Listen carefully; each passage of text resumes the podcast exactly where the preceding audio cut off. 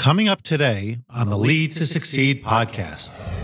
As a leader, no one's going to follow you because you want them to, or because you need them to, or because you're a really nice person. They're going to follow you because they believe they'll be better off by doing so than by not doing so. Do you want to learn the tricks the top leaders use to get the most out of themselves and their teams? Well, Naftali Hoff is here to help. Lead to Succeed picks the brains of top leaders to learn about their challenges, insights, and best practices.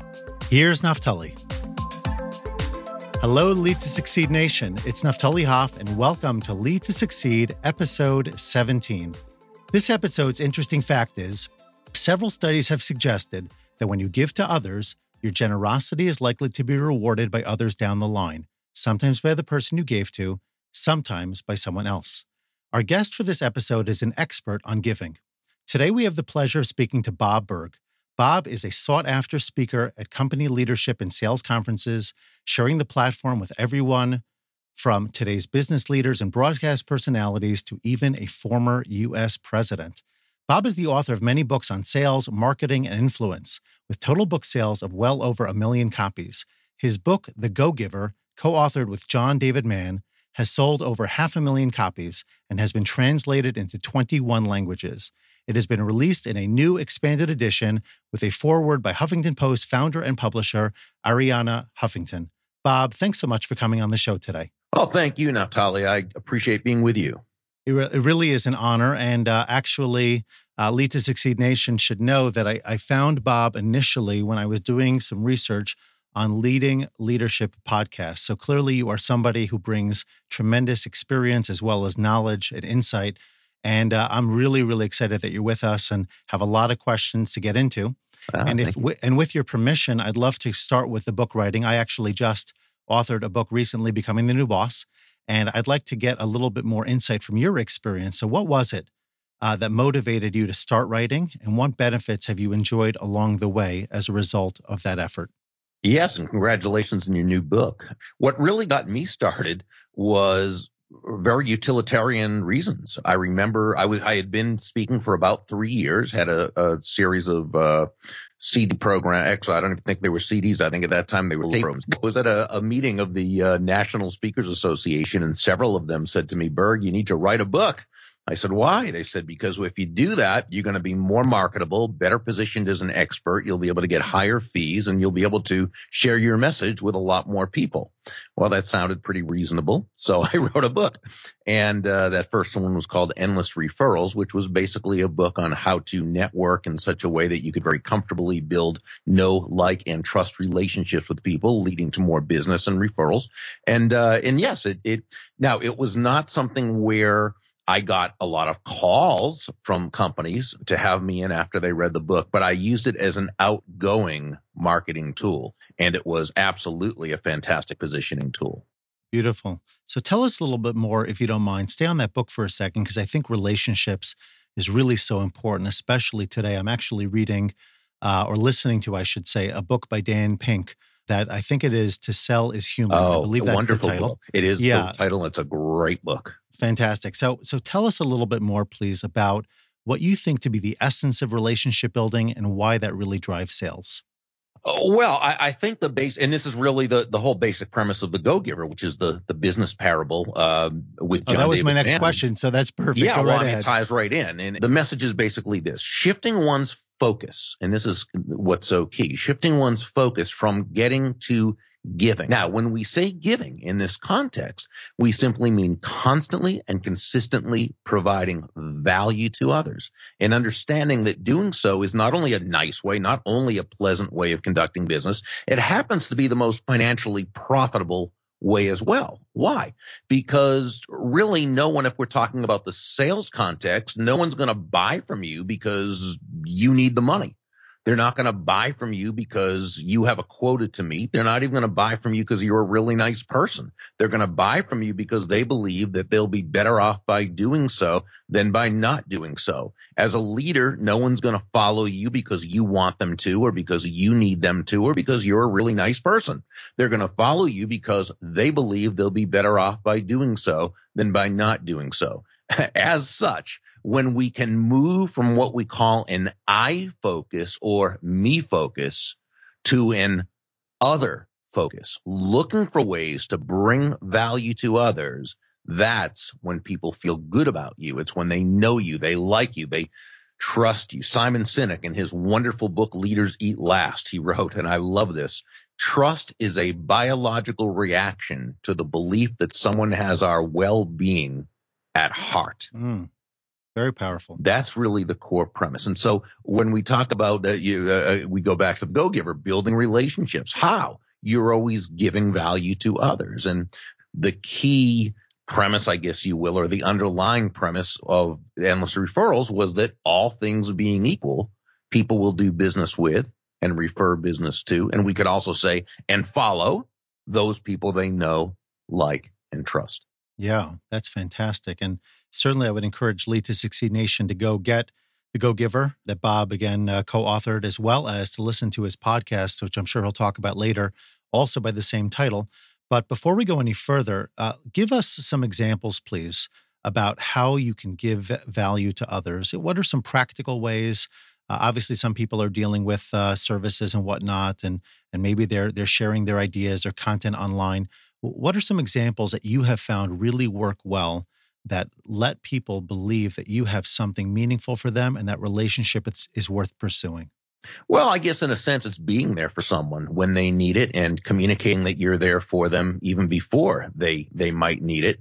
Giving value to someone is providing information that would be helpful. It's providing connections that will be helpful to them. It's referring business to them whenever you can do so.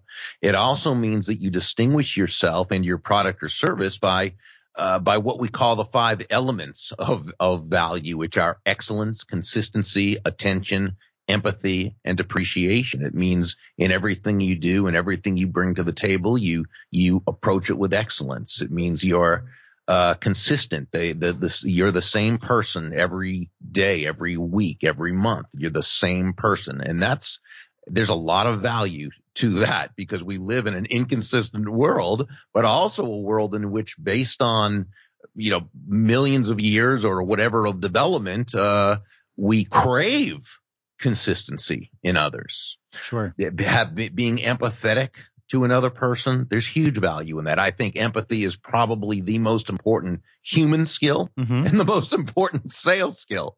And so, you know, when we take all those, it's gratitude, it's it's appreciating others. And as you know, when you appreciate others, they grow, they appreciate, and they feel good about themselves. You should know, Bob, that one, you know, I, I want to take uh, our listeners a little bit behind the curtain here as I as I listen to conversations, I'm writing notes as we as we're talking, just to identify points which perhaps I can dig a little bit deeper with. And I am writing at a really rapid clip because you've got such great content here, so much gold to mine. Uh, one point that you mentioned, which I know I struggle with a little bit, and I have a funny feeling that others who are listening to this podcast uh, struggle with as well is the topic of consistency. Mm-hmm. Uh, whether it's a matter of being consistent in terms of my social media or other posts, whether it relates to consistency of messaging or uh, availability, whatever it was that you talked about, and then some. What are some tips that you could recommend for people who are struggling in that area to become more consistent so that they create the kind of persona and relationship that people really want to connect with? Mm-hmm. Well, I think like anything else, first it's it's having an understanding of why it's so important. Because if we don't see it as something of importance, and if we don't see, and if it is an issue in our life, but we don't recognize it as an issue, we're not going to do anything about it. So first, it's it's simply understanding why it's it's so important.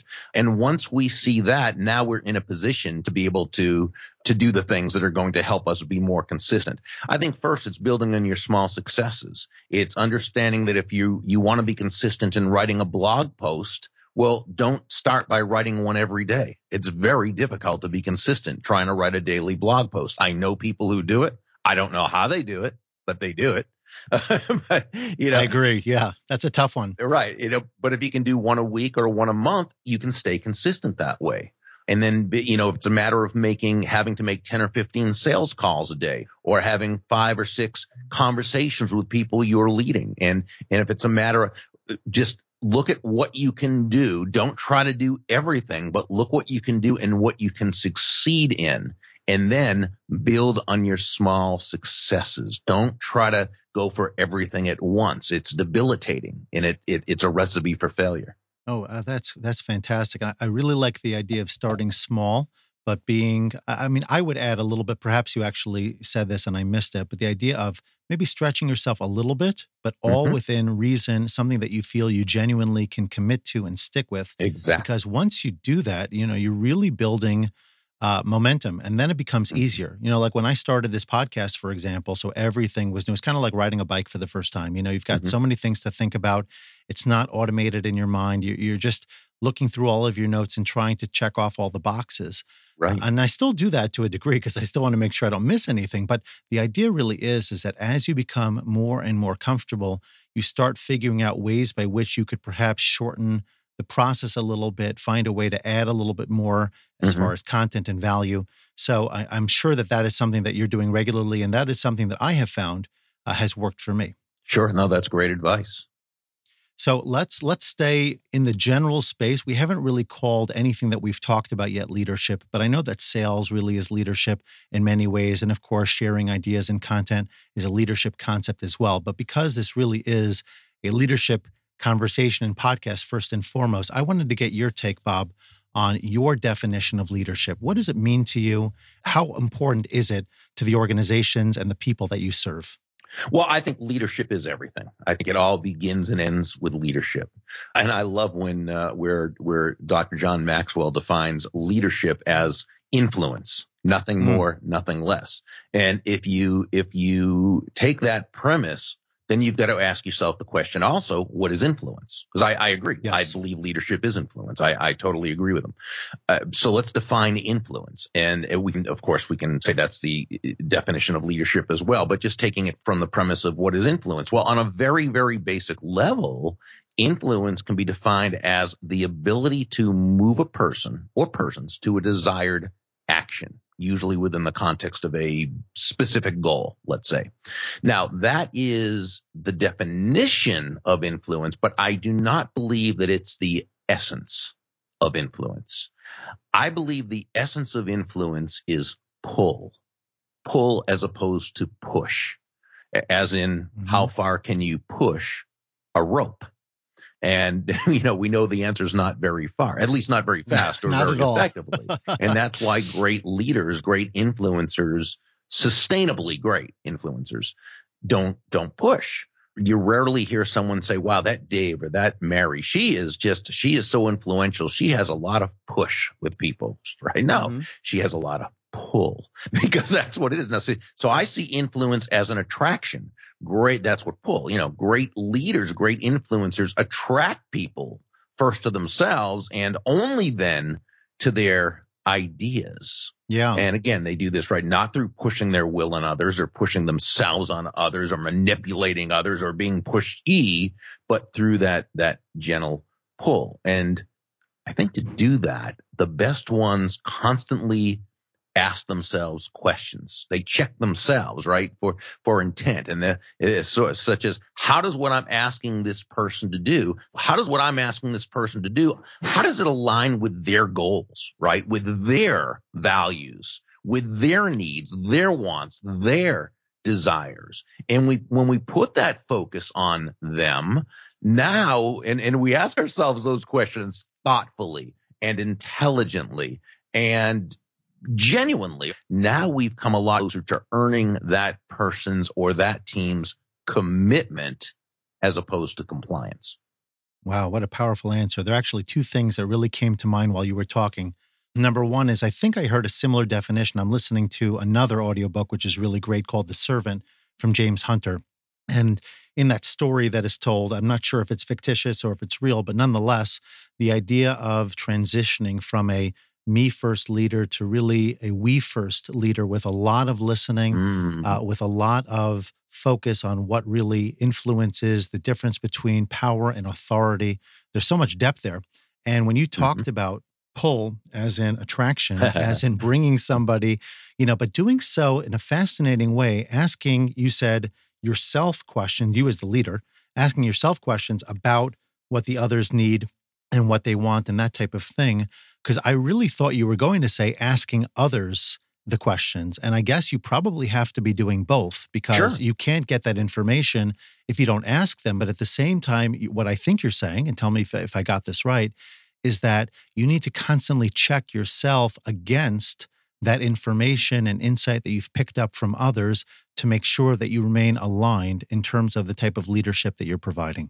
Oh, I agree with you totally. Because remember, as human beings, we are self-interested creatures. Sure. It, it's it's how we survive. You know how we've survived through through the millennia, but uh, or through the ages. But so yes, we are we are self-interested organisms, and it's natural. And to try to to deny that it would not be productive because we are human beings. We are what we are. So what happens is, you know, what, what we say, what John David I say is don't try to deny your self-interest or don't try to forego your self-interest. Simply temporarily suspend it.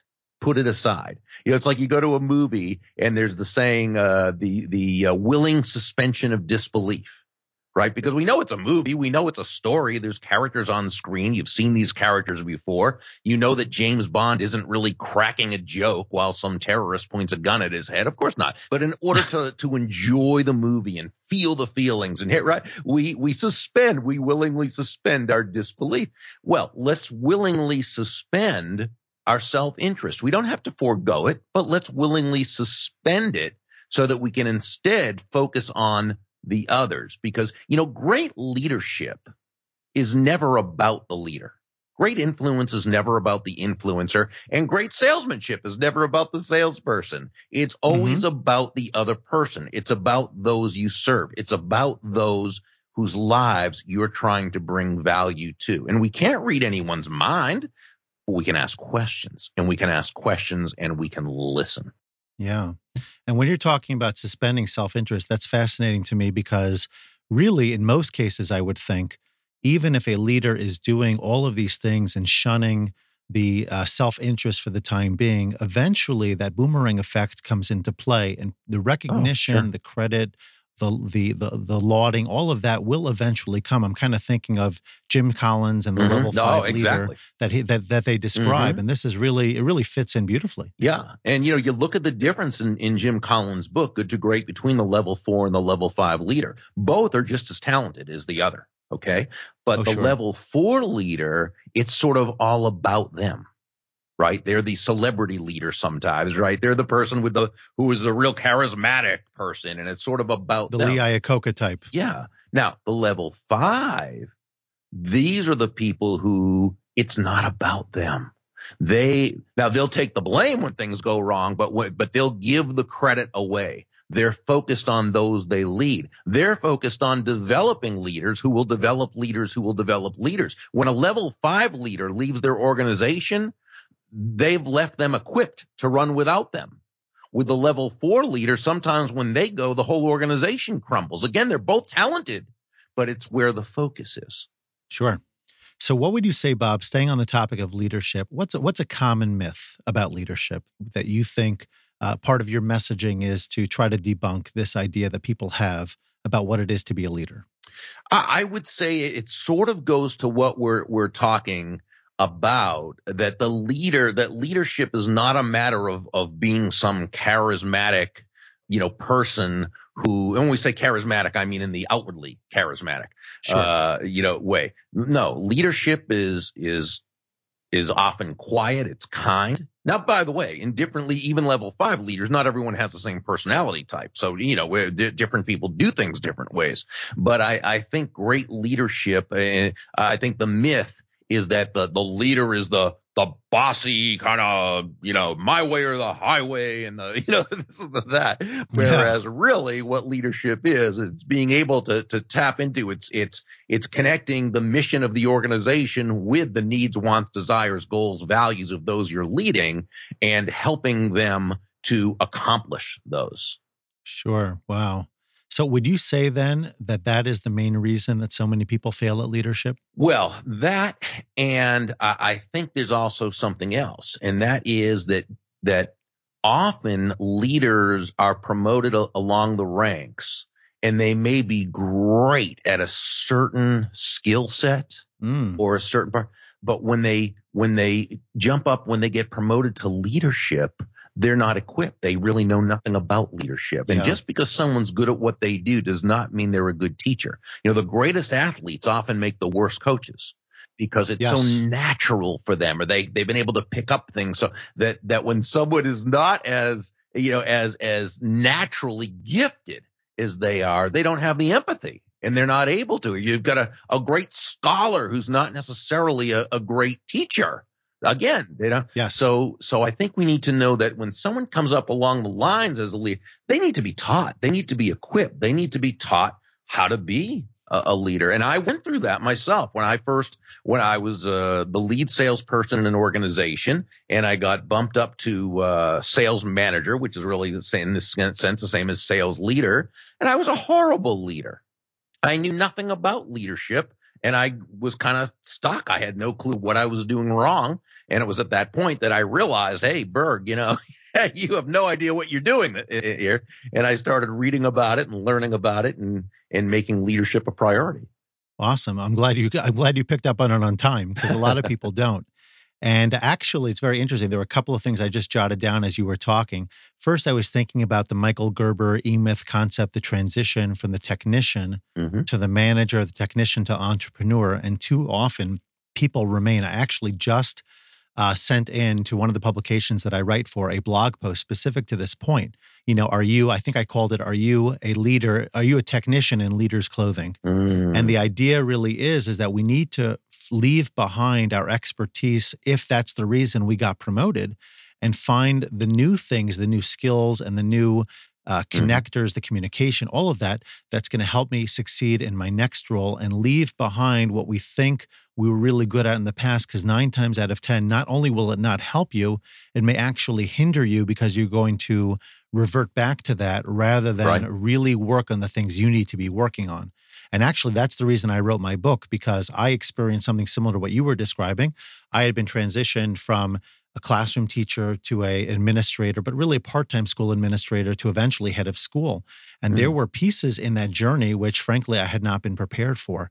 And so I needed to learn a lot of things. And the reason I wrote the book is because I wanted it to be the guide that I wish I would have had in retrospect. That's kind of Ah. how I look at it. And I'm thinking a little bit also, I'm not sure if you're familiar with Carol Dweck and her work on mindset, Sure. but the notion of growth mindset, it sounds to me that sometimes we have kind of like a fixed mindset. I use this when I talk to educators and others, other leaders, about the idea, like you said, that oftentimes if you look at, let's take baseball, basketball, many of the sports, the guy who's coaching the team, if he played at all, was often, you know, riding the bench, not Mhm. necessarily a primary player in baseball. It's often a catcher, whether it's Mhm. Joe Yeah, Girardi right. or Mike Scioscia or many of the others, because they had to not only learn the game, but they Mhm. really had an opportunity to be much more analytical than those people who, typically speaking, just Yeah. were successful, you know, from their natural way of doing things. So those great, great points. Oh, thanks. So I, I wanted to uh, let's see over here. One last thing, if you don't mind, in this segment, because you talked about it. You talked about you know failure, so to speak, or or or learning on the way. Was there anything else in that uh, in that journey as you were transitioning into your manager role where you felt that um, you grew because of the the difficulties that you encountered at the beginning? Yeah, I mean, I think that was a big, a big thing for me. Once I understood that uh, not only was I a, a not a good leader, but that leadership was a thing. You know what I'm saying? I just didn't realize it was something different. I just thought it's just what you do and it's who you are. And the fact is, it's it's like anything else; it can be learned. And and that's not to say some people don't have an inclination, just like people have an inclination as an athlete or an inclination as a scholar. But nonetheless, it, it- you don't have to. You, we don't have to have that. It can be. It is learned. And if you study it, and if you study the people who you admire, and say, hey, and you also learn from those people who don't necessarily do it well. You know, the sages uh, asked, "Who is a a wise person?" And they answered, "That person who learns from all others." Mm-hmm. And we can do that. And we can, you know, what I what I often say though is learn from everyone, adapt their wisdom, just don't adopt their personality. Because you know we might look at a leader and love what this person does and we love so much who they are and what they do we try to be them and yet our personalities are are not them. Sure. so we can still learn from them we can adapt their wisdom but we need to stay true to our authentic core. Of course, I think that uh, that's a great point, but somewhat ironic because as I think I mentioned to you in a recent communication, I was on your website and I saw that video where you were uh, imitating Zig Ziglar perfectly. it was awesome, really, really uh, was. So for a moment, I think you allowed yourself to kind of take on his personality as well. But that's a great point, and the idea that leadership is a thing. To me, that's like I want to emblazon that on my wall. You know, it's not just another thing we do, but it's really a process we have to become better at. Mm-hmm. What a great, great uh, way to end this segment. And we're now going to begin our rapid fire segment where we lift the curtain a little bit, give people a sense of Bob Burg, the person, uh, more so than just the leadership guru. Best thing about living in, Flo- in South Florida other than the weather? Oh, wow. Because I was just about to say the weather. uh, Not getting off that easy. Um, you know, I would say the nice people, but uh, there's nice people everywhere if you look for them. Okay. If you could plaster a message on a massive billboard, what would it say? Make people feel genuinely good about themselves. Mm. If you keep that in mind, the world becomes a much better place. And even if other people aren't doing it, if you do that, it becomes a much better place for you. Mm. Sounds like something I think I heard from Mary Kay. That's beautiful. Book you most often gift or recommend? Oh, other than the Go Giver. Oh no, I I, I don't recommend my own books. I don't I don't learn anything from my books. Uh, it sort of depends on the genre that someone is looking for. But I would say, but there's a book that was written in the 1960s that didn't get published till about seven or eight years ago by a man named Harry Browne, B R O W N E, called The Secret of Selling Anything. It was really more about simply understanding and respecting and working within human nature in order to succeed in different areas of your life. And it was an absolutely beautiful and beautifully written book on really uh, again human nature. Mm. uh, so the selling is just a part of it. That was the macguffin part. That was what it ostensibly was about but it was really about so much more uh, than that. And by the way his the secret that he talks about the secret of selling is simply discover what the other person wants and help them to get it. That sounds like a universal concept. So even though it was written way back when uh, it's as applicable today. That's fantastic. Thank you, Bob. Oh, absolutely. So let's take a moment now for you to share a little bit more about your work. How can people get in touch with you? Give us a little bit more insight into your professional practice. Really, the, the best way is to visit the Go Giver without the hyphen, thegogiver.com. And there they can uh, uh, check out the books and get chapter one to see if they like it. And they can check out the website. They can join our Go Giver movement. Uh, and we also have various courses there and so forth. So yeah, thegogiver.com and hang around and connect with me online and, and, uh, we'll all have a lot of fun together. Fantastic. And we're going to include all of Bob's links in the show notes. So make sure to connect with him and to uh, really get inspired by his fantastic work. And uh, I would be remiss, Bob, if I didn't ask you to leave us, please, with one final life lesson. I know you have so much to share, but something that Lead to Succeed Nation could take away from this fantastic conversation that we've had that really will inspire them moving forward. Well, you know, I often talk about people skills as being the differentiator. As uh, you know, technical skills are very, very important. Job skills very, very important. Knowing how to do the thing very, very important. And yet, what separates people, the what separates the reasonably successful from the ultra successful, is mastery of of people skills. Which, from Dale Carnegie's How to Win Friends and Influence People to whatever books you can find, I think it's it's very important to read those books. I would say the single greatest people skill, and this is just from my observing my dad for the last 83 year, uh, nine, excuse me, 93, almost 94 years. Uh, I would say that the single greatest people skill is a highly developed and authentic interest in the other person.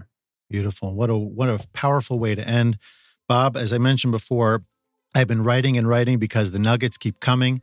Uh, this is Thank so you. much fantastic information. One of the reasons I got into blogging, uh, into podcasting in particular, is because I wanted to have the opportunity to have these kinds of authentic conversations with uh, thought leaders and uh, experts in the field. Thank you so much for coming on to Lead to Succeed Nation. Thank you for giving us all of this insight. I certainly hope to continue the conversation at a later time. I'd love that. Honored to be with you. Today's leadership quote is Leadership is practiced not so much in words as in attitude and in actions.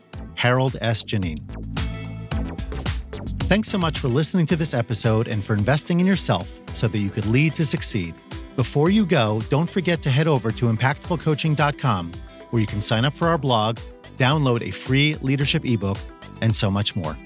Thanks again for listening and have a great day.